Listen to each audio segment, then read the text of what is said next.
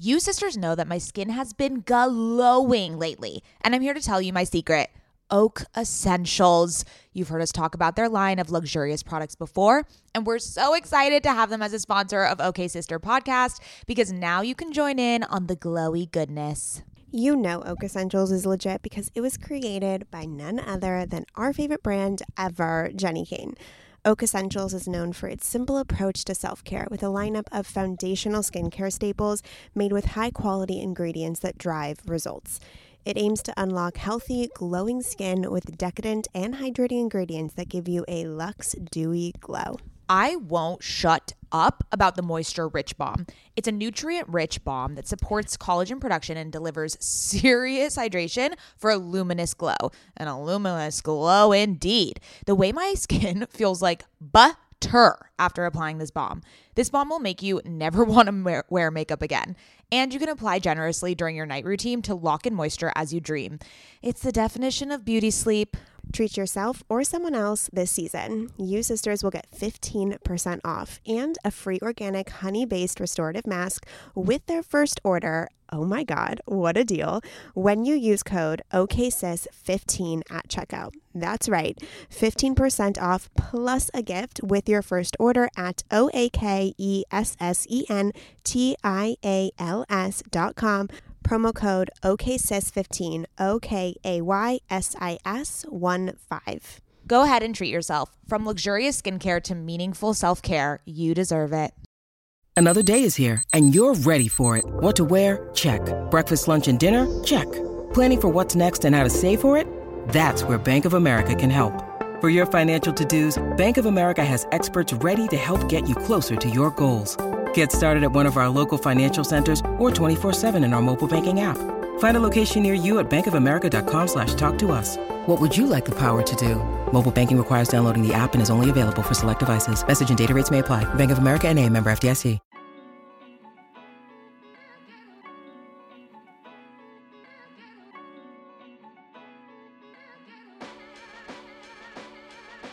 Welcome to Okay Sis Podcast. Hi sisters, I'm Maddie. And I'm Scout. And we are sisters I R L. I'm the older one. Yes, Scout, we know. We're cultural observers. And of curious minds. Get ready for sisterly banter while we chat about fixations, learnings, and personal growth. We promise it'll be a good time. As long as you don't get too loud, Mads. Welcome to the sisterhood! Hello and welcome back to Okay Sis. It is Mads. Welcome to the podcast where we talk about our current fixations and mental health and business with my sister I R L Scout. Hi, Mads. Thank you for introducing me and introducing us and all of the things. It's wonderful to see you via Zoom, albeit, but wonderful to see you. You're definitely in a you're in a cozy mood today. That's for sure. I'm so glad you noticed. I was really making it apparent that I'm in a, you know how on TikTok they say silly, goofy mood? I'm in a cozy, cuddly mood, okay? I'm fresh off of reading one of my favorite romance novels to date. It was called The Love Hypothesis by Allie Hazelwood. Just everyone, you know, it's about, actually, your husband would enjoy this. It's about uh, two scientists that bone in the lab. Oh, that is a uh, potential fantasy that will never come true for him because I am nowhere near a scientist. We could bone in the lab maybe at one point, not his current lab. It could be cosplay. You can just pretend to be a, a grad student. Actually, he's a PhD student. In this scenario, it, she was the PhD student. He was the professor. But you know what? We could just, it's a fantasy all around. Can I be the professor? Sure. Honestly, that actually fits. That fits better for you. You're such a professor. You know what I mean? I like come in and I just, you know, start spewing polypeptides, D N A, microbiome. D N A, cells, neutrons. Listen to my lecture. Oh, God. Oy vey. But yes, I'm in a very cozy, cuddly mood. And I am just one step away from a full-blown Gilmore Girls binge rerun session. When fall comes around, everyone knows it's Gilmore Girls season. You know what? I I still have not jumped on the Gilmore Girls train. I think I, I don't even think I've seen a full episode, to be honest, because hot take, The main character, the way she speaks and her voice really bothers me. Alexis Bledel or the other one, Lauren Graham? Alexis Bledel. It, it, there's just something about... I would agree. I would agree. It just bothers me. I don't think I could, I don't think I could watch. But their relationship seems so cool. It's kind of, I mean, maybe it romanticizes single mom daughter vibes a little bit too much because I don't think it's exactly the reality. But I can understand why it's your fall show. Oh, yeah. If the fall foliage is on point in that show.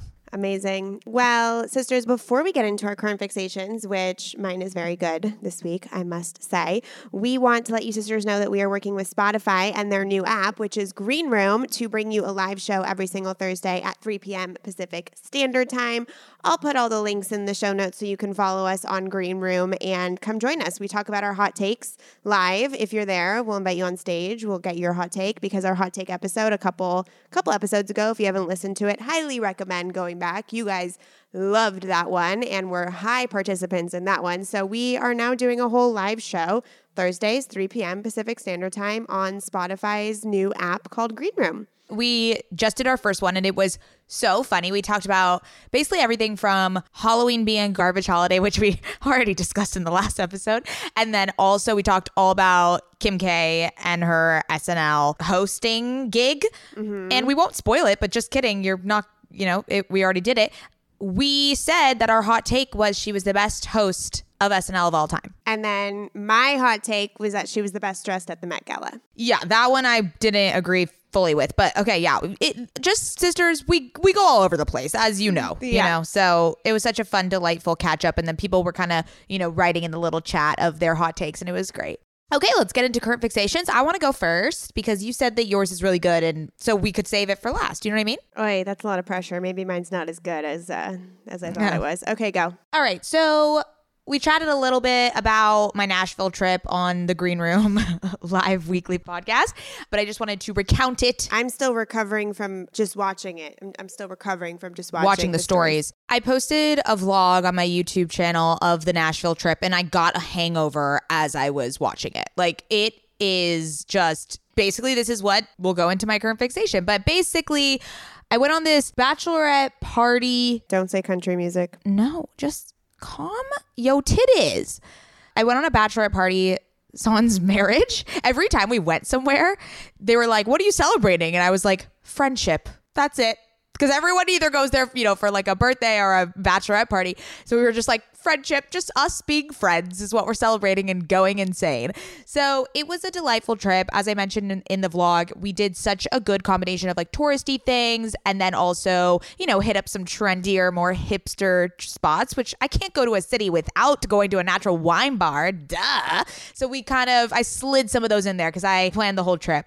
So it was a delightful trip. I mean, we it took everything out of us. We were destroyed by the end. I think today is the first day I don't feel hungover. It was a full week recovery, I would say. But what I wanted to say is my current fixation, which I'm sure this has been a current fixation of ours in the past, is the Ghia new ginger spritz. So they sent me their new... This is so timely because they sent... Obviously, they sent me the ginger beer as well, but I saw yes. you drinking it a couple weeks ago, so mine got lost in the mail. So mine just came last night, and I had... Me and Adam had one. Incredible. It's unbelievable. Unbelievable. So...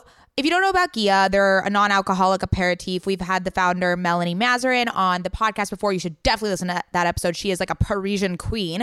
And, you know, I I like uh, my alcohol. Uh, I mean, as we saw from this past weekend. So they sent us the ginger beer spritz. And, you know, as we had talked with her, it's a very much of a transitional drink. You know, we're still working remote, we're still working from home. And usually, not every day, but some days I will have like a glass of wine to transition into the evening, and it kind of marks the end of my day. And every day this week, because I alcohol is, I just, there was too much consumed this weekend. So I was like, Mads, let's let's tone it down on the alcohol consumption this week. So I grabbed a Ghia every single night, and it was the perfect, because it tastes like you're drinking alcohol, basically. So it kind of like tricks your brain into thinking that you're having this like luxurious drink, but then you don't have obviously any hangover or you don't feel like shit, and it's delicious. Yeah. So we're a big, not a big, but since my husband's sober, whenever we have a party or whatever, we always buy him ginger beer. And the problem with the ginger beer in the market is that it is so fucking loaded with sugar. It's a joke. It, right. it, and if it doesn't have sugar, it doesn't taste good. So I've never been such a fan, but it also really kind of marks that need of the ritual, the whatever it is, you know, that we drink alcohol for. And this one only has eight grams of sugar, and it tastes phenomenal. I had the exact same thought yesterday. I said, I want to transition my day, but I don't want to drink alcohol right now. And right. thank God, you know, it came to my doorstep yesterday. So I, they did fucking hats off to you, Ghia. I mean, the ginger beer is phenomenal. I'm going to be ordering cans on cans on cans. I'm going to, yeah. So that's going to be a consistent subscription purchase for me for sure. Yeah. Yeah. I'm with you there. Okay. So my current fixation, which to be honest, yours is much better than mine. Oh. I am watching Modern Family for the first time. It is now my go-to show. And I realized that I really need a show like that, like a Parks and Rec, a Modern Family, The Office, kind of a sitcom, quote unquote, that just has enormous amounts of episodes where you don't necessarily have to pay so close attention to know what's going on. It's kind of like my, I watch an hour a day after work kind of vibe. And I never, I never really understood Modern Family. I didn't really know anyone who watched it actually. And then our mom and stepdad started watching it, and I was over at their house. And so I watched an episode, and there's just something about, I think in general, sitcoms that are around a family that just make you feel so good. Obviously, Modern Family is fucking hilarious, but I don't know what it is. I just get, sometimes I cry at the end of episodes because it kind of ends with a lesson that they find out about themselves and their family. The cast is phenomenal. Phil Dunphy, I love with all of my heart. Sophia Vera, I don't know how to say last name, is absolutely Vergara. I don't I don't know her last name. Sophia Sophia F, Vergara. Sophia, what is it? No, it's a V. Oh, it's a Sophia V. Sophia Vergara. Vergara. I don't I don't know her last name. She's oh just, I want her around me, or maybe not, because I think I'd get a headache. But for the most part, I would like her around. You guys me. have similar bodies. Yeah, I know. I'm aware. That was a really big compliment. I was expecting you to be more oh, like accepting of the compliment. Oh, I thought you were just stating a fact. Oh, okay. Thank you very much for comparing my voluptuous womanly body to Sophia Vergara's. And no, okay, just continue. Okay. Um, wow, yeah, I... Yeah, that is a very big compliment. I've really been feeling my body this week, so I, I appreciate that. Yeah, we saw the we saw the Instagram story. Well, I think it's important when a woman feels the curves of her body and the way that it kind of moves around versus the absence. I think it's a really big deal, or at least for me in my personal body image journey. It's great. Love it. So anyways, Modern Family is my current fixation. I'm on season three. Wow, that's a lot for you. I know. They're short episodes. They're short episodes, but there's like fucking twenty per season. Yeah. I guess I'll take this time to update everyone on my Grey's Anatomy journey. Uh... I'm on season sixteen. I'm on season motherfucking sixteen. Okay, everyone? And there are only seventeen seasons right now, is they're currently doing eighteen.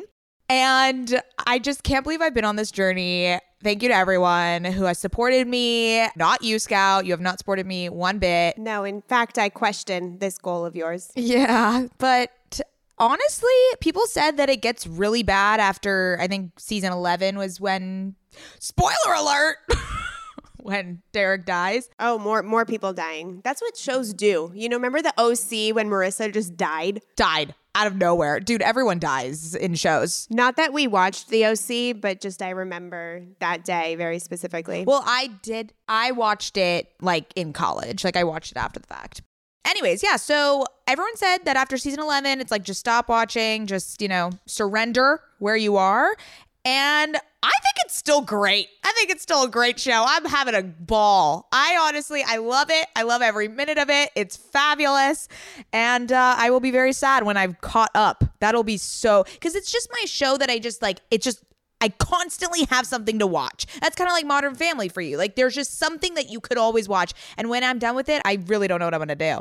it's going to be very tricky for me. Who would Maddie Mayo be without watching a show to completion, no matter how shitty it got? I have to, I have to watch it to the end. Actually, no, that's not entirely true. Uh, Modern Family, I didn't finish. Like, some of them just really got bad, but I don't think, I really don't think Grey's Anatomy is that bad. I I feel so on this journey with them. I, I am connected. I'm here. I, I'm living the Grey's Anatomy lifestyle, you know, saying medical terms and pretending like I'm a surgeon. That's who I am now. So that's going to be me pretending like I'm a science professor. Yeah, that's the cosplay, is me pretending to be a surgeon. Incredible. Oh my God. Can you imagine, like, the person on the table is like the lover and you're like, let me cut into you. You know what? We can get creepy real fast with scenarios like that. So maybe... Spooky season. Spooky season. Okay, we're going to end that conversation real fast over here. Let's get into this episode. Although, real quick, I think that we should do a T V roundup episode soon, since we haven't done that in a little bit. I feel like we should do that because we're both watching Only Murders in the Building, which... I thought I was at the finale with no fucking basis for that. I just assumed, just assumed that this was. Oh my God. I yeah, you were like, I'm watching the finale. I'm like, wait, did it come out? And you're like, yeah, I'm watching it. I was like, I don't think you're watching. The best part was that Scout, I call this Scout's T V watching moods. She'll FaceTime me every time she's watching T V and she gets in these moods. And I really wish I could, vi- it's like, it's like we switch bodies. I'm always like very calm in these conversations. And then you are like, definition of silly, goofy mood, and you're like, the only murders, they're here, they're in Kensington, they're in my, they're around me, all the murders. I was like, oh my God. I was like, I have got to go. Like, I have things to do. And you are just... Okay, sisters, she's saying that she has things to do, and then I just stare at her like, hang up, like, hang up. And she wouldn't hang up. So as much as she says... That's rude. As much as she says, you're crazy and I need to go, she didn't hang up for like ten minutes. I gave her multiple opportunities to hit the end button. I didn't want to hurt your feelings, and you were very spooked after the last, what you thought was the finale of Only Murders in the Building, and you were spooked that there would be a murder in your neighborhood. And you were like... The murders. There's only murders. I was like, oh my God. And then I was like, if I get murdered, will you pivot Okay Sis into a murder show about me? To be a... Oh, yeah. Okay, one hundred percent. Guys, you heard it here first. If Scout gets only murdered in Kensington... What does only murdered mean? What does that mean, only murder in the building? Did you not watch the show? I don't get what that... In the beginning, they were saying, let's do a murder podcast. It's going to be called like... murders, whatever. And he's like, no, no, no, let's only investigate only murders in the building. And then he was like, Martin Short's like, that's the best name for the podcast. Oh. You really didn't watch the show. Maybe you skipped an episode or two. Well, no, no I didn't. I didn't. Wouldn't be the first time. Wouldn't be the first time. Okay, let's get into this episode. I'm excited, sisters, because I'm the uh, the curator. I'm the... What's it called when you moderator? I'm the moderator for... Moderate. I know. I was like, can I have the questions beforehand? And then you were like, no. I'm going to be your worst nightmare and not let you prepare. Yeah. So usually Mads does all the preparation and all this kind of stuff. But I came up with this episode. I thought it would be really great since Mads has been full-time on Camber for a couple of months now. I just went through a growth spurt at Scout's Agency. And we talk a lot about entrepreneurship and we talk to a lot of female entrepreneurs. But I thought it would be fun to get questions from you guys, the sisterhood, asking us anything about entrepreneurial journeys, starting a podcast, navigating or juggling full-time work with your side hustle, all the things. And we got some really good questions. I hope we can get through maybe all of them, but it's going to be a little difficult, but these are incredible. So I am going to just kickstart us. Mads has no idea what questions these are. I feel like some are more, you know, prone for Mads to answer, and I think some are more directed at me. So we will see how it goes. But are you ready, Mads? I as ready as I'll ever be. I'm a little uncomfortable, but we're sitting in the discomfort. We're ready. Okay, amazing. This one, I think that you could really speak to first. What is the best way to juggle a full-time job and a business? Okay, so for about two years, I was working full-time in my other job and doing Camber on the side. Something that was really unique. And Okay Sis. And Okay Sis, yeah. So something that was really unique to our situation was we had to build the product before we could, you know, market it or launch it, which I guess is typical with like consumer products and things like that. But we had to develop an app. So a lot of it was behind the scenes. And Lauren and I are not technical co-founders, so we actually hired an agency to do that work for us. So a lot of things were happening behind the scenes. So I feel very fortunate that in those two years it was more so just us testing, QAing, doing product, and having meetings with our U I U X team as well as the developers to get the process moving. And then it was a lot of prioritization and then prepping for when we were going to launch, and at least do the beta launch and give it to our friends and family. So for the two years, a lot of it was a couple hours a week, basically, with the meetings and the testing. And then Lauren and I every single weekend would meet on Saturdays and do like content or do, you know, strategy stuff or just kind of talk about what what the next steps are. So that happened for two years. And then finally, when the reason I took the leap to do it full time was because the app was ready. The app was ready to finally be put in people's hands. And we knew that someone needed to be full time on it just in case there was, you know, a big eruption. And then also, you know, if there's bugs and things like this, and making sure that our community is well serviced. So that was when the transition happened. But yeah, juggling it, you just got to manage when you are working on it and be very diligent about it. In the beginning, it's going to be very tricky, but if you can carve out maybe an hour in the morning or hour at night, and then obviously your weekends, you can spend a bit of time on it. But yeah, it'll be a slow build, definitely, in the beginning if you have a full-time job and a side hustle. Yeah, for me, there was also a time where I was working on Scout's Agency, Okay Sis Podcast, and I had a full-time job at the same time. These answers, I think, between the two of us are going to be so different, just because you come from more of like an investor-backed business, where I come from a cash building upfront type of business. So for me to juggle at the time, I would do very similar things to you. I would work like an hour in the morning and an hour at night on the agency, and then try to do as much as I could on the weekends. But once you start to juggle two jobs, let's say, let's like take Okay Sis Podcast out of the equation real quick. Once you start to juggle like your full-time job and your business, you get really good at not wasting time. Like you start to get really good at when you're at work, you're at work, because you need to finish your full-time job duties so that you can get to the side hustle, and you're so excited when you get to the side hustle. So for me, it was just really about delegating my time appropriately and not wasting time during the day, because wasting time during the day meant that I wasn't working on my side hustle or Scout's Agency at that point. So I would say get really, really clear on, one, where you have pockets of time where you don't think you do, that is, how long are you scrolling on Instagram? Are you wasting your morning routine? Can you wake up twenty minutes earlier to get some stuff done, et cetera? And then two, get really focused on your full-time job to finish what you need to do every single day, so that then you can go on and really work on your business. Ever since having a baby, I've been extremely conscious about what I spend my money on and which products I use. And clothing is no different. I want my wardrobe to be sustainable, good quality, and timeless. You have to be talking about Whimsy and Row, right? Whimsy and Row is an L A-grown, eco-conscious brand born out of the love for cute, comfy, and classic styles. Every piece is made by women for women. Quality goods, local production, natural and organic fabrics. Yes, please give me all the linens. Just like Okay Sister, Whimsy and Row is based on the idea that women are multidimensional. There's a balance of flirty feminine and minimal masculine in all of our wardrobes, and Whimsy and Row means exactly that. From special occasions to everyday effortless styles, their clothing is meant to mix and match and wear on repeat. I have been wearing their Kira pant in black linen probably three times a week. Sisters, if you've been listening to this podcast or following me on Instagram, you know that Whimsy and Row's Kira pant in black linen is a sisterhood staple at this point. Founder Rachel Temko created the brand back in twenty fourteen because she wanted to create an approachable and inclusive brand that cared for the people and the planet first.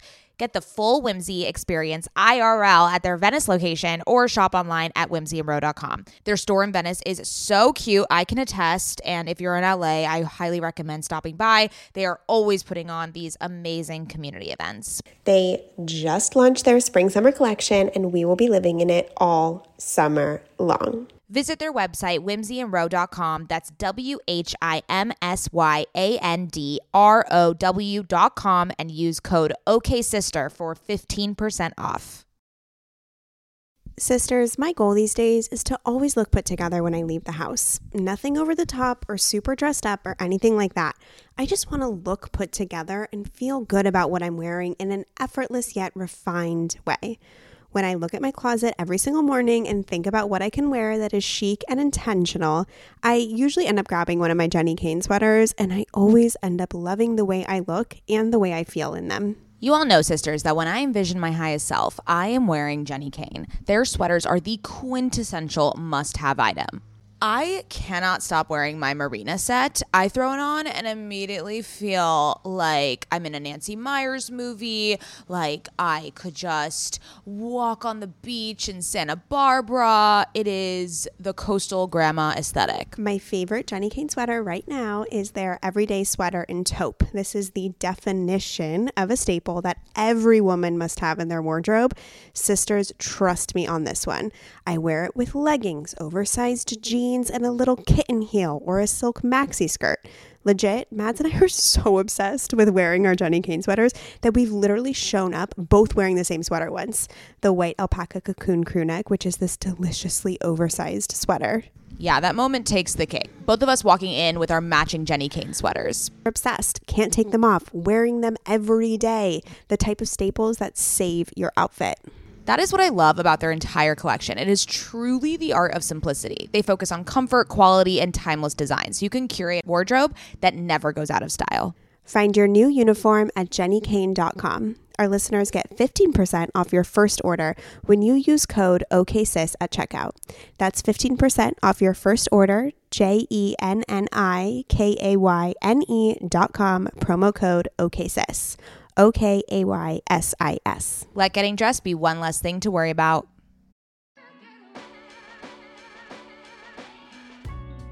Okay, so this question, which I put later in the list, but I feel like is a really great follow-up question, is at what point do you quit your job and focus only on your business? Is this based on how much money you're making? So I love this question because Mads and I have different business models that rely on different types of revenue projections. So I can go first and then you can go, Mads. I quit my day job once Scout's Agency was bringing me in the same salary that I was making at my day job. So for me, that was really, really quick because I'm a service-based industry. I hire a client. They pay me a monthly retainer right then and there. So I was bringing in cash to Scout's Agency week three kind of thing. And so every industry is so different on on that. Like, Okay Sis Podcast didn't make a fucking dime for like a year and a half. You know, it just depends on the industry. But for me, that was the determining factor. I saw that I was making as much money at Scout's Agency as I was on my full-time job. And if I could make the same amount of money doing Scout's Agency part-time, it would give me more time to scale and really bring on more clients and then even increase my revenue even further and my payroll even further. So that is the metric I did. I waited until I was making the same amount at Scout's Agency as I was at my full-time job, and then I quit my full-time job. Some people save up at their full-time job. They save up like six months, eight months, a year worth of payroll that they can pay themselves, and then they quit and give themselves a year to really push through. But definitely not quitting your day job until you have the funds, the resources, an investor backing you, cash flow, et cetera. That shows that you can support yourself. Yeah. For me, as I mentioned, it was the fact that the app was ready. So we raised friends and family so that I could take on a salary. I did take a pretty significant pay cut, I will say. So be prepared for that. If that's something where you're going to have to take a pay cut, you're going to have to be realistic with your budget and your lifestyle. Those are really things to consider as, as you move forward into that.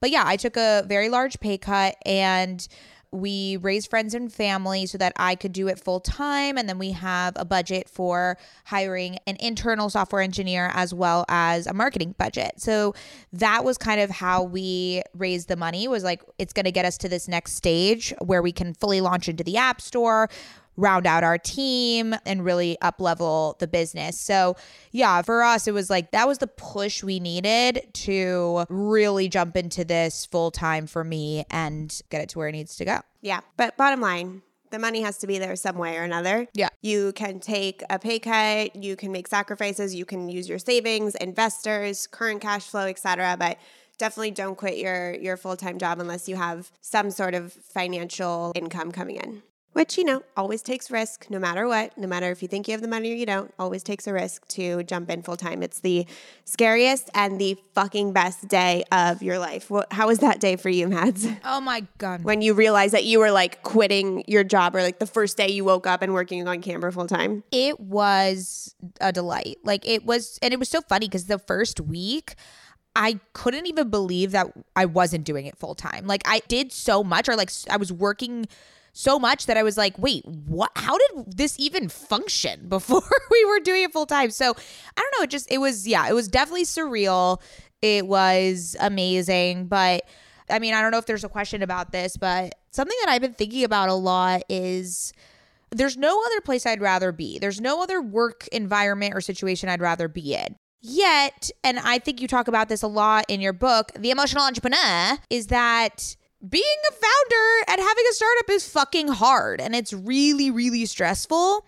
To me, like I've been confusing it a little bit in my mind where I'm like, oh my God, I'm not loving every moment of this. Like, oh my God, does that mean that I like don't want to do this? Like things like that where if there's a stressful moment, if there's a challenge, it throws me off my like, oh my God, I'm an entrepreneur, because it's there's this glamorization of it, of course.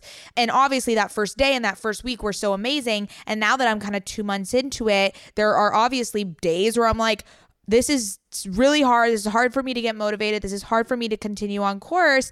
And then I shame myself because I'm like, wait, but you're living the dream. Like you shouldn't have any of these thoughts. Do you ever feel like that? Okay, so first of all, my book, The Emotional Entrepreneur, is really geared toward this situation. And I say it all the time. I say it on my podcast, Scout Podcast, all the time, that just because you are living your purpose and your dream does not mean that challenging moments won't arise. In fact, if you are living your purpose and your dream, you will be triggered and challenged more often and in bigger ways that force you to develop a bigger emotional maturity, develop bigger tools, think about your self-worth, all of the stuff. It will existentially, personal development-wise, totally throw you for a loop. So when you go out there and live your dream, live your purpose, quit your day job, do the business, whatever, move to Hollywood to become an actress, it's the most fulfilling route and it's harder. It's harder than the other route. So I always like to be very transparent that what I do on a day-to-day basis emotionally takes it out of me so much more than when I was just working a day job, right? But it's the most fulfilling thing. And I can't say this with complete confidence because I'm not a mother per se, but I find that the language talked about entrepreneurship and becoming a mother are very similar, right? Things like, it's really hard, buckle up. But it's worth it. It's going to change your life, but it's worth it. It's the most fulfilling thing ever. It feels... It, the narrative between the two, I'm not a mother, I can't say, you know, based off experience, but the narrative and how we talk about it seems the same. And the same way you said, I feel shame that I'm living my life. Like you always hear mothers say, I feel shame that right. this doesn't Guilt. light me up every yeah. day, or that I need some time away from my kid or whatever it is. And so I think that entrepreneurship in this exact sense, Mads, has taught me that a fulfilling life does not promise you an easy, happy life. Yeah. A fulfilling life promises you that challenges will get thrown into your face and they're so challenging because they're all on you and they force you to grow up and get a hold of your mental health in ways that you've never thought were possible. So that's why I wrote my whole book. But yeah, it's, you know, I often sometimes think to myself, I glorify entrepreneurship. We all do. And I only glorify it because it is the only path for me and it's my favorite path. But I also try to be as honest as I can about, you know, this being fucking hard. Like two weeks ago, I had to step outside and walk around my block and I was just crying hysterically. And you were FaceTiming me because you were in your nap dress looking like a yenta. My mind was so overwhelmed and in a flurry and I felt so unsafe that I literally had to scream outside as I walked around my neighborhood. Like, that's entrepreneurship. And then getting back up, finding your power and going at it anyways. And that's how you get only murdered in Kensington. And that's how you get Only Murder running in around Kensington. Your neighborhood crying and screaming. Yeah. I have one more, because I'm also an OK Sis stan, so like I can submit questions, right? No. What is um, your question? What's your question? So something I've been thinking a lot about, and you've you've talked to me about this, also it's represented in your book, is sometimes I feel like I'm a quote-unquote failure at entrepreneurship because I don't hustle twenty-four hours a day, or at least even twelve hours a day, because the wives' tale goes, you know, everyone goes on how I built this and says, oh my God, the beginning, I was eating ramen noodles. I was staying, I was pulling all nighters every single day to get it up and da da da. And like all these things that I just don't feel like I do. And I can't tell if it's, I mean, it's definitely that I have a privilege of, you know, not having to hustle maybe to like make, you know, you have to hustle to like make a revenue goal at the end of every month. Like I don't have that type of pressure, but I have pressure of like investors and those types of things. So it's a different type of pressure. So I've just been having this existential kind of guilt, again, the guilt and the shame, uh, which, you know, is a common theme in my life, seems like, but you know, when I'm not working or I stop working at six or something, or don't start working till whatever time, like it is amazing. I, I kind of go back and forth because I'm like, you know, I'm an entrepreneur. I get to make my hours. I get to work whenever I want. I'm the only person kind of working on this full time. So it's like I can craft my days and I have that luxury. But then I get guilty that I'm like, wait, I'm not working from nine to six perfect time. And I'm not, you know, some days are not as productive as others. Or it's just this, I think there's just this narrative that as an entrepreneur, you need to look a certain way and be hustling and grinding and eating ramen and sacrificing everything. But I don't feel like that, and I feel guilty about that. That's what I'm going to say. Okay, so there's two things, and I'm just going to, you know how I talk about business. I don't really sugarcoat things at times, and I can sound like a bitch. One, Camber, at this point, you have no urgency with the responsibility of a team, of meeting certain goals, of getting it to market by a certain date, of managing ten people, of investors coming in, of overflow users. Like you are so in the beginning where right now it's just the fun creative stuff. Like there's no reason for you to work twelve hours a day on something. I don't think that you necessarily have to do stuff like that to be a successful entrepreneur. I think that there are seasons where that happens. I think that businesses where you start having to make certain revenue projections every month, like I guess what I'm trying to say is I don't necessarily believe in debunking that narrative, because there are times when that is literally what it takes, and it's not like, well, my mental health is on the line. It's I have ten people on payroll on the line. And so this is what I have to do to make it work. This is what I have to do to make it grow. And so I don't want to give a fairy tale perspective, like, you know, eating the ramen and working twelve hours a day is like, yeah, that's not sustainable and not healthy. And most of the times not completely necessary. It's become like a badge of honor that people wear. And there will be times when that is true. And it has to be true, because it's not just you sitting there at your home. It's people with salaries on the line. It's investors knocking down your door asking why your numbers aren't what they are. And so it's in those go times, pressure point moments that you have the twelve hour days. You go until you're exhausted. You do sacrifice your personal life. You know, I did that this year, and it wasn't, you know, with my book launch and growing and scaling, and I had a big pressure to bring in a certain amount of revenue, and my pressures are so small compared to someone who's running a multi, multi-million dollar product-based business, right? So when people say things like that, like, yes, I understand that that shouldn't be the norm. And yes, I totally get that we shouldn't be perpetrating that, and people shouldn't feel as if they have to do that. And it's okay, and just a part of the reality at some point on your entrepreneurial journey where you will have to sacrifice things in your life as the boss to make an entire organization hit revenue goals and run and teams and employees. It gets more hectic and more responsibility and more pressure every time you grow. So I would say that there's no reason for you to feel bad about that, because that's not the stage that your business is in. Our businesses go in stages, but that narrative, unfortunately, like I think that saying that type of hustling isn't healthy, I think that's not healthy, because there is just a reality part to running a business with a lot of employees and a product, et cetera, that there are moments where you have to do that. Yeah. So then my question becomes, how do you fully enjoy the lulls, if you will? Like, how do you completely surrender and feel ease and and whatever? And I, I kind of dealt with this also in school, right? There's like, you know, you're not doing anything for like two months and then you have finals and it's like crazy, you know? It's like, but I felt like I did kind of enjoy the downtime, if you will. And I'm not trying to say that right now in, with Camber, it's a downtime, but but it isn't the twelve hours. It isn't the ramen, whatever. So yeah. How do you just kind of be like, this is okay? Because I feel a guilt almost. Okay. So what you're feeling, which I am not equipped to give you coaching or an explanation or support on this, just because it's not, it's not a societal pressure that I feel.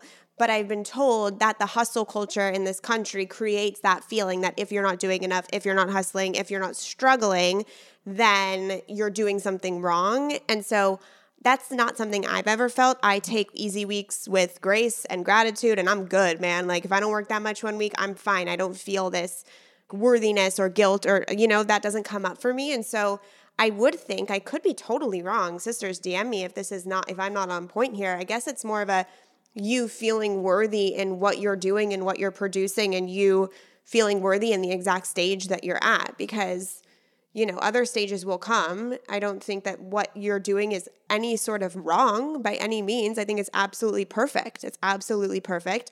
It's on time. It's exactly what you need to be doing. And another stage will come, and then you'll do that, and that will be on time and perfect, and you'll learn through that one, and then another season will come. So yeah, I just don't struggle with that. So it's hard for me to help. I know you don't struggle with it. It's so annoying because that is all I struggle with.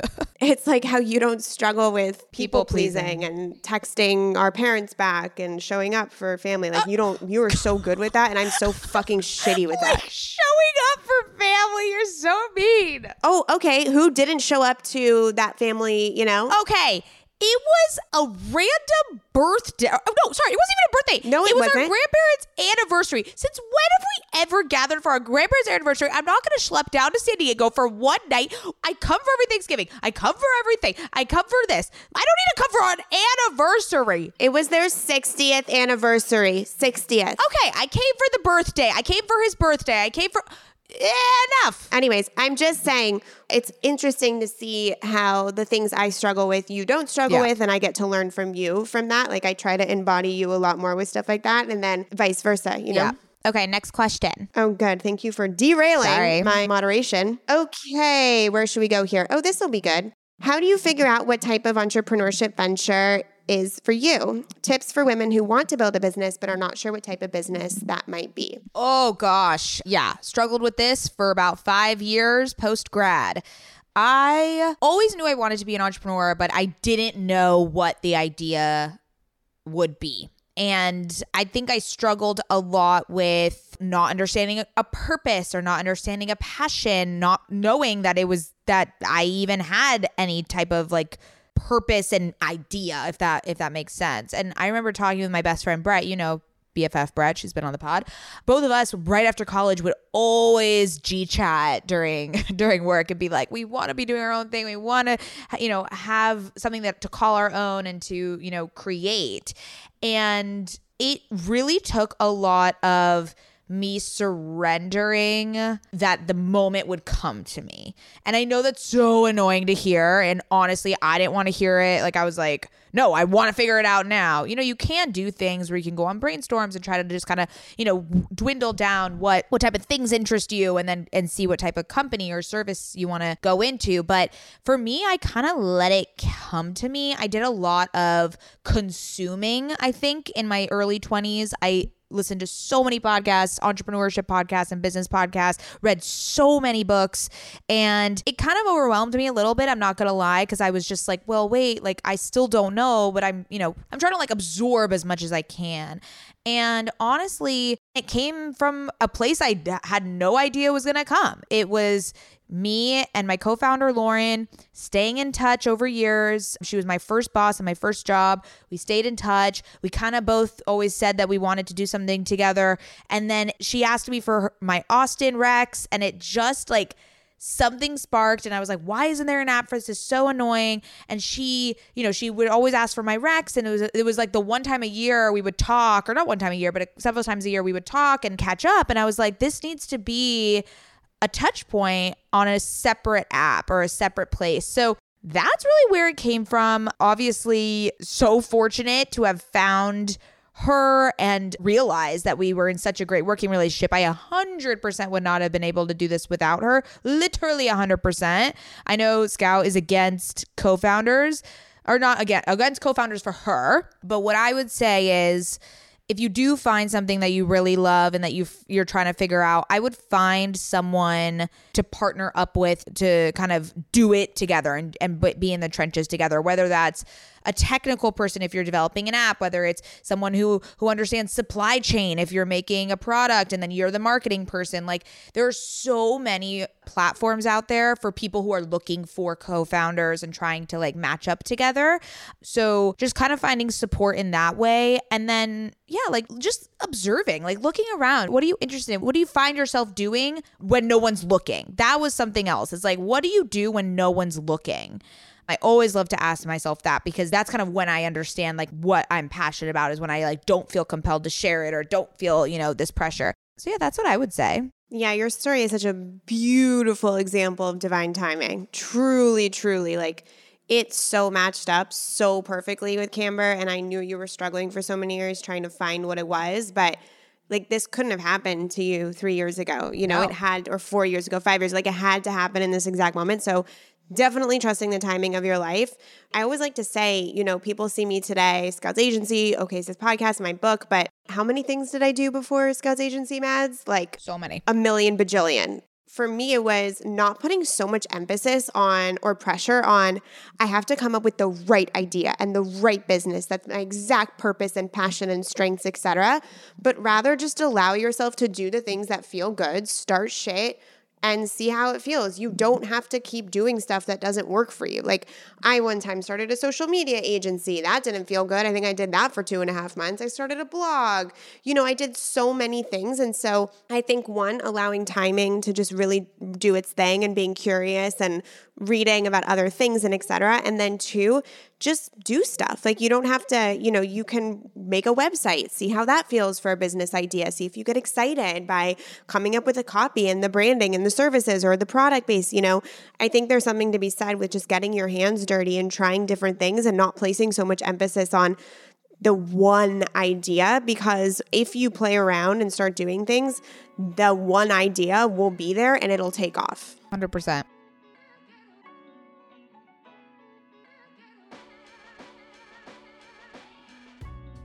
Okay, this is a good one. Does any of the money go to yourself, or should all money made go back into the business? Uh, I guess this is more for you. I mean, yeah, for us, like, the only really overhead is the app upkeep, and that is basically salary, because that's just a person. You know, we don't have inventory, we don't have, you know, but we're going to be spending a lot more on like marketing and things than than my salary, or, or you know, it's like, yeah, maybe this is more of a question for you, because we haven't started making revenue yet, basically. Yeah. So this is a question that is highly, as Mads just, you know, showed, highly specific to what your business is, what your business model is, what you're offering, et cetera. I think, I believe that one should pay oneself as the founder and the owner and the C E O and the entrepreneur, et cetera. And I think that there's a lot of room to reinvest in your business. You know, sometimes I think to myself, do I want to pay myself a certain amount so I can do this? Or do I want to pay myself a certain amount and then put the rest back into the business to grow it even further? So I think when you're asking yourself, like, how much money should I make and how much should I put back into the business? It's just a matter of a long-term strategy and what your real goals are, if that makes sense. So if you're in the very, very beginning and let's say you're making two thousand dollars a month off your business, it's probably wise to put that two thousand dollars back into the business so that you can make five thousand dollars, ten thousand dollars, et cetera. So again, this is a really specific question for very specific businesses, but I do believe that you make a business so you can make money. And I believe that reinvesting in your business will promote that goal on a long-term scale, even bigger than just a couple grand a month in the beginning, right? So getting really clear. You don't also don't want to suffocate your business and put yourself in a bad place if you're paying yourself everything that you make and not allowing, not feeding the business so that it can grow even more on automatic so you can get to the next level. So I think the answer here is both. You know, I guess in the beginning, usually the money goes back in pretty quickly depending on your industry and your business model. But I believe that, yes, you should one hundred percent make the money, and then you should also delegate a certain amount that you're reinvesting. Also, as you move forward, like expenses will come up, right? So you have monthly expenses, et cetera. But you know, marketing stuff that you want to invest in, my book launch that I invested in, et cetera. So it's a personal ratio, but I my answer would be both. Pay yourself and put some money back into the business. Okay. Also, profit is such a fucking weird conversation to have, and it's not a code I've cracked because a business can say they're profitable, right? So if you, like real quick, like let's just do basic math. If you pay yourself five thousand dollars, let's say your business makes ten thousand dollars a month. If you pay yourself five thousand dollars, you can technically say my business is profitable, right? Because there's five thousand dollars left over every month. But you could pay yourself payroll ten thousand dollars and then now your business isn't profitable. So it just depends on what you pay yourself and how you want to run your books and if you want to show up as a profitable business, et cetera. So that's a very, that's always kind of, it's kind of like social media. It's like a, it's like an illusion, you know? It's it's an interesting metric, yeah. And it also varies. Some investors don't want to see that or some, you know, it's like, it's very interesting. But also, if you, let's just say, pay yourself on a payroll situation five thousand dollars and then you profit five thousand dollars at the end of the month, you still take home that five thousand dollars, but it's not considered your salary. It's considered an owner's draw or profits, or they've got all these acronyms for it. So it's just the way that you want to show it and how you want to pay taxes, et cetera. So it gets a little confusing. But anyways, okay, this is a good one. How to tell your family and friends your dream without feeling embarrassed. Huh. Um...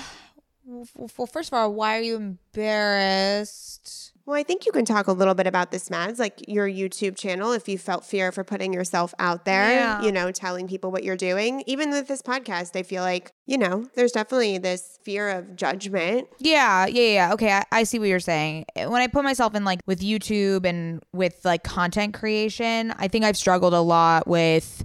yeah, being vulnerable on the internet, what that meant, you know, you're opening yourself up for judgment, for people's, you know, preconceived notions of you or whatever. And I still struggle with it a lot. You know, I, I sometimes every time I put out a YouTube video, I'm like, are people thinking I'm so weird that I'm twenty-seven and like on YouTube? Or are people thinking that this is like... S- also weird that you're twenty-seven. I know. So it's, I think it all the time. So I get what you're saying. I think it's weird because I don't want to say like seek out validation, but what has helped me is there are many people who listen to this podcast, all of you listening, who reach out and kind of reinforce that this is a place that is safe for you, that you love, and that it's a content consumption that only positively impacts your life. And hearing those things kind of propels me forward a little bit. And I think with YouTube, I kind of got all the feedback of like, Mads, we love your energy. You're so silly, this. And like, then I said, okay, why don't I make a YouTube channel where it's, I kind of make fun, like I'm very silly and I can kind of have that outlet and what have you. So yeah, that's kind of what has helped me. But internally, it's about worthiness, right? And we talk a lot about To Be Magnetic, the Lacey Phillips manifestation work. And there's tons of work that, you know, she puts out there around self-worth, showing up as your highest self-worth. And for me, one of my core identities and values is silliness and passion and also community and being a leader. So the, all those things are perfect for a podcast, are perfect for YouTube and content creation because it's entertainment. It's me being a leader and gathering a community. It's me being entertaining. Like those are parts of my just core identity. So I'm never going to be able to run away from them. So I've been able to channel them in this way. So I like to think of it that way where it's like, this is something that is just part of me and I shouldn't be apologetic for it. And this is me operating from a place of high self-worth. Yeah, one hundred percent. But it's It can be hard. And I think that for me, I've started enough things to have my family roll their eyes at me. I think it's expecting that some people aren't going to understand what you're doing and they're not going to be supportive necessarily, but it's not necessarily out of judgment or non, not, they think they're being supportive by telling you not to do something because they're trying to keep you in a safe box, in the linear path you were already taking, in a predictable salary or whatever it might be. So whenever you come up with an idea, it doesn't matter how supportive of a family and friend system that you have, you will be met with people who don't get it. You will be met with people who think you're crazy for doing that. You will be met with people who try to talk you out of it. And so if you can learn to expect that those conversations are going to be had potentially by people that unfortunately might surprise you and might hurt a little bit, I think you can go into telling people, just being really, really clear on what you want for your life and making non-negotiable agreements with yourself that you are going to move forward regardless of maybe what someone else's opinion is, because most likely that opinion is coming out of fear for you versus something strategic or helpful. So again, I read a whole chapter in my book about this, but it's, you're bound to get people who don't understand why you're doing what you're doing. I would also say support looks different based on people in your life. Also, like, your friends and family might not be your target demographic or audience, right? Like, totally. None of my friends listen to Okay Sis. You know, and none of my friends really watch my YouTube channel, but it's just like, that's okay. Like, I've just like accepted that as like, that's not meaning that they don't support me. It's just, it is what it is. They know me and they, you know, don't feel compelled to listen to a podcast where I'm talking every single, you know, week. But that's what I'm trying to say, is that it, it support can kind of vary. Yeah, one hundred percent. That's a very good point. Yeah, my, my friends definitely don't listen to this podcast. Okay, let's Yeah, let's do one more because this one's really good. How do you get started and know exactly what to do? This is a question mm. that I feel like comes up time and time again when we're talking about entrepreneurship and starting a business.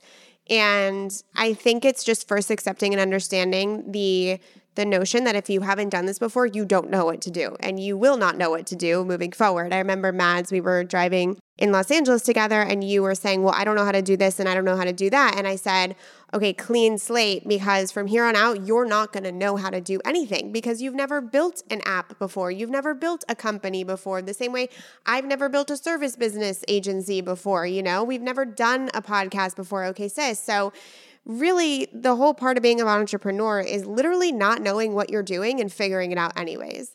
So when I always say to get started, I get started in the simple things that you do know how to do, like starting an Instagram handle or buying a domain for a website or picking a font out, you know, really basic things that allow it to come out of your mind and into a physical reality so that you can see it physically in front of you on your computer.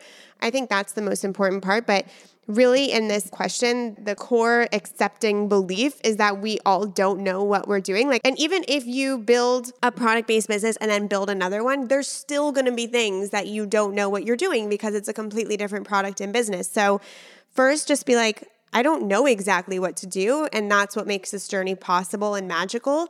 And then think about what's, as Matt says, what's the next best step? What's the next right step? You know, and just taking micro baby step actions. Yeah. I always say distill the vision, the big, you know, end result, whatever it is, distill it in as small bite-sized steps as you can. You know, I even do this, like right now we're prepping to launch in the App Store. And I I mean, I literally just like opened a Google Doc and just was like, these are the things that need to get done. Like brain dump, timeline, cost. And then you distill it even further. It's like, okay, influencer packages. Okay, get the box, get the postcard. Okay, wait, actually, we have to design the box before. We got to design the postcard. Like, just really breaking down into like these nitty, nitty, nitty gritty micro steps. And then every day just doing one of them. Like that's, that's what it is. Yeah. Such good advice. Google is the fucking... And even beyond Google, Mads is really good at this. Mads is so good at Google. I always sometimes forget that my you know, Google exists, but Mads is always so good at Googling and distilling down those steps. She, that's like one of her strengths. And also we live in a world where there's so much free information via podcasts. Like, when else can we listen to a founder of a multi-million dollar business that went public talk about the exact first steps that she took in month one to six?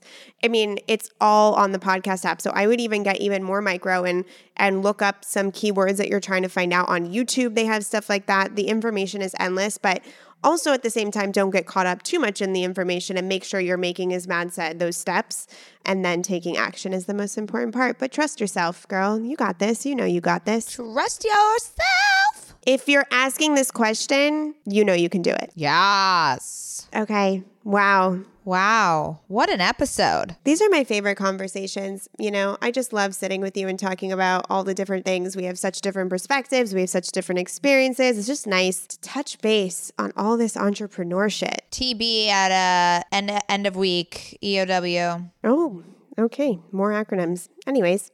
Okay, sisters, we hope you enjoyed this episode. You know, we haven't asked you in a while, but if you feel so compelled, we would love a rating and review. It is the best free way to support Okay Sis and this show. And we love you, sisters, so much. You know where to find us on Instagram. I'm at Scout Sobel. Mads is at Maddie Mayo. And of course, at Okay Sis Podcast. Okay, sisters. Love you, sisters. Love you. Hey there, I'm Doctor Tracy Dalglish, clinical psychologist and couples therapist. If there's one thing I know from both my personal and clinical experience, it's that we are really good at comparing ourselves to others. We tend to get stuck in the unhelpful narratives that play on repeat in our minds, and we struggle to set boundaries and create healthy love. Each week, I bring you clinical knowledge and evidence-based research, experiences of sitting in the therapist chair, and being a wife, mother, and business owner to talk about everyday issues we all face to help you You change the dialogue in your life. Tune in every Thursday to I'm Not Your Shrink, wherever you listen to podcasts. While I'm not your shrink, I am still human, and I'm excited for us to be in our vulnerability and humanness together.